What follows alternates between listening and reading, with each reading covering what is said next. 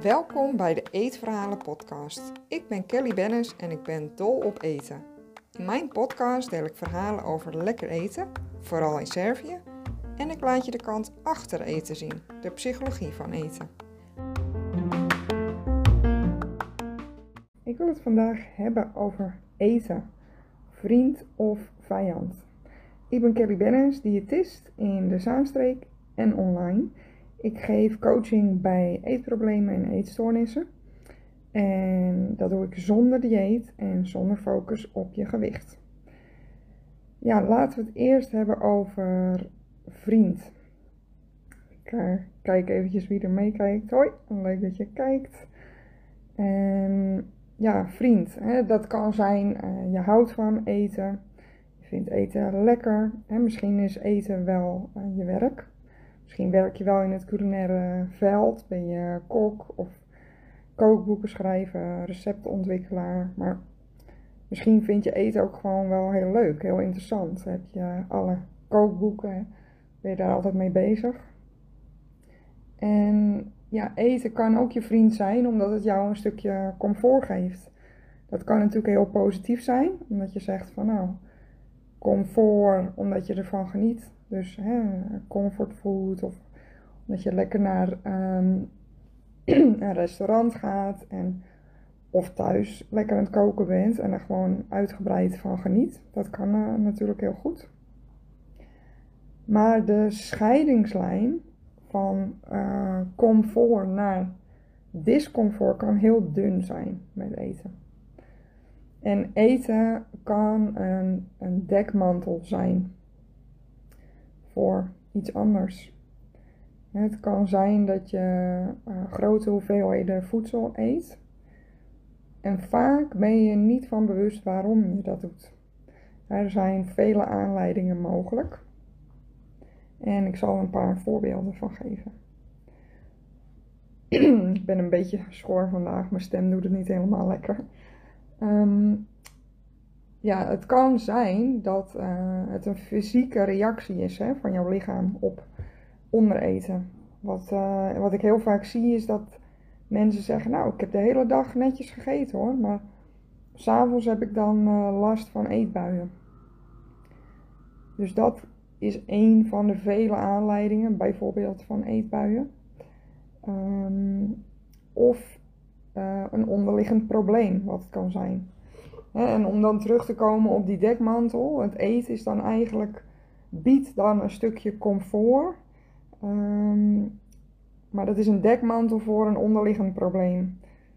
Wat je dan niet aan hoeft te gaan, omdat het voor jou op dat moment te moeilijk is om daar aan te werken. En eten wordt dan eigenlijk uh, je vijand. Want je wilt niet te veel eten, maar dat gebeurt toch weer. Hè? Zo voel je dat. En dat kan heel oncomfortabel voelen, uh, fysiek hè, aan je lichaam. Het kan zelfs pijn uh, geven. En eten is eigenlijk een, een kortstondige dekmantel. Hè? Dat comfortstukje, als, je, als het op die manier wordt gebruikt, duurt eigenlijk maar heel kort. En dat eten, dat lost het onderliggende probleem niet op. En dat ja, reken jezelf dan aan. Hè? Dan denk je van, nou, ik heb geen wilskracht. Nou heb ik het weer laten gebeuren. En dan, ja, je hoofd zit helemaal vol met al die zorgen over eten. Dat het, dat het niet goed gaat. En dat je weer iets hebt gedaan met eten. Dat je weer te veel hebt gegeten. Of weer de dingen hebt gegeten die niet goed voor je zijn. Dat gaat allemaal door je heen. En dat geeft een heleboel stress en schuldgevoel. En je denkt, ik eh, doe het niet goed, ik heb onverantwoord gegeten, niet gezond, niet volgens plan. Ik ben van mijn plan afgeweken, van mijn dieet. Zie je, alles gaat mis, ik, ik kom weer aan, ik word weer zwaarder.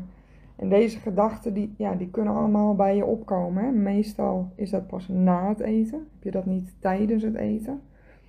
En dat eten, dat kan zelfs een soort uh, roes zijn. Dat je daar uh, doorheen gaat zonder dat het echt bewust uh, gebeurt. En dan is niet alleen dat eten een vijand geworden, maar eigenlijk ben je ook in gevecht met jezelf. Je, het voortdurend dat gesprek in je hoofd.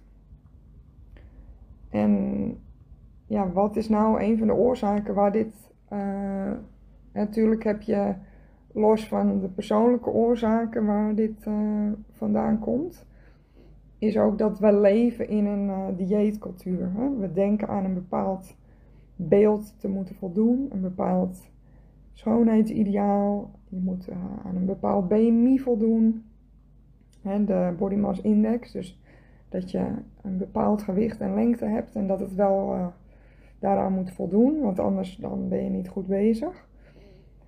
Denken we dan. Dat, dat horen we overal om ons heen. Hè? En dan denk je van, nou, ik moet een dieet volgen. Uh, ik moet afvallen. Dat, dat, dat hoor je overal om je heen. En dan ga je jezelf restricties opleggen. Dus je, je zegt van, nou, ik mag alleen nog maar gezonde dingen eten omdat je denkt dat dat is wat je moet doen. En ja, hoe zou je eigenlijk ook moeten weten dat het anders kan? Het is mijn missie om je dat te laten zien. Dat je ook naar dat eetplezier kunt toebewegen zonder dieet en zonder focus op je gewicht. Want wat er eigenlijk gebeurt is dat je ja, de signalen van je lichaam negeert om een aantal voorbeelden te geven. Als we het hebben over honger, dat hoeft ook niet zo te zijn dat je dat bewust negeert. Hè. Dat kan bijvoorbeeld zijn dat je dat in het uh, begin ooit hebt gedaan. Dat je bewust die honger bent gaan negeren van ik, het is goed om honger te hebben, want hè, dat hoort bij mijn dieet. Veel mensen denken dat. Uh, dat het een onderdeel uh, daarvan is dat dat, dat moet. Hè. Ik moet honger lijden, want dan ben ik goed bezig. Um, en als je dat lang genoeg doet, dan, dan verdwijnt dat hongersignaal ook. Nou kan hongersignaal ook uh, verdwijnen of uitdoven door trauma. Dat je bijvoorbeeld iets heel moeilijks hebt meegemaakt. Er zijn meerdere oorzaken. Dus het kan bewust zijn, maar ook dat het echt uh, verdwenen is op een gegeven moment. Nou, en de reactie van jouw lichaam op die honger kan zijn overeten of eetbuien. Uh, wat heel normaal is, want je haalt een tekort in. Je lijf heeft een tekort. Je lijf heeft eten nodig om te kunnen functioneren. Maar dat eten was er niet. En op een gegeven moment ja, kan je lijf dat niet aan en gaat dat het inhalen. Dus dan kan je bijvoorbeeld een eetbui krijgen.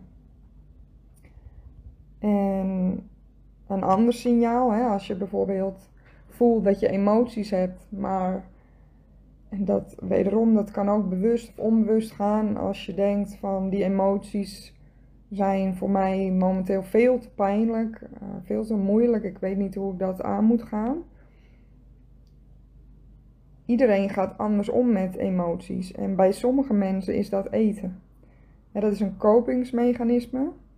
Dat betekent dat is een manier waarmee je met iets omgaat. En in dit geval iets moeilijks. En het kan zijn dus dat je die emoties negeert en dat je die bedekt met een uh, dekmantel van eten. Hè? Want als je dat eten hebt, dan hoef je niet uh, ja, aan het werk te gaan met jouw problemen. Um, wat, ja, wat heel moeilijk kan zijn, wat je niet aan kan. En dat ja, vriend of vijand, hè, dat, dat kan dus verschuiven of eten vriend of vijand voor jou is. Je kan het allebei ervaren. Het kan honderd keer per dag veranderen. En daar kan je je heel rot van voelen. En ja, wat je je af kunt vragen is, ehm, wat is het bij jou? Is het vriend of vijand of allebei? En wat doet dit met jou? Ik uh, ben heel benieuwd. Laat het me weten. Kunnen we het er even over hebben als je dat fijn vindt. Als je ook een andere vraag hebt, eh, wat je leuk zou, vinden zien, leuk zou vinden om te zien in deze Instagram live, dan eh, laat het me weten. Dan eh, neem ik jouw vraag of onderwerp misschien wel mee voor een volgende keer. Doei!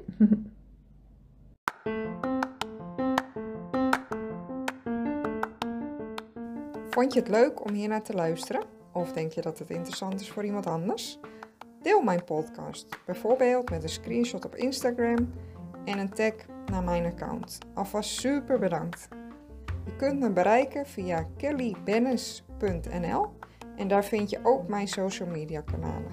Heb je een vraag of een verzoek voor een bepaalde aflevering?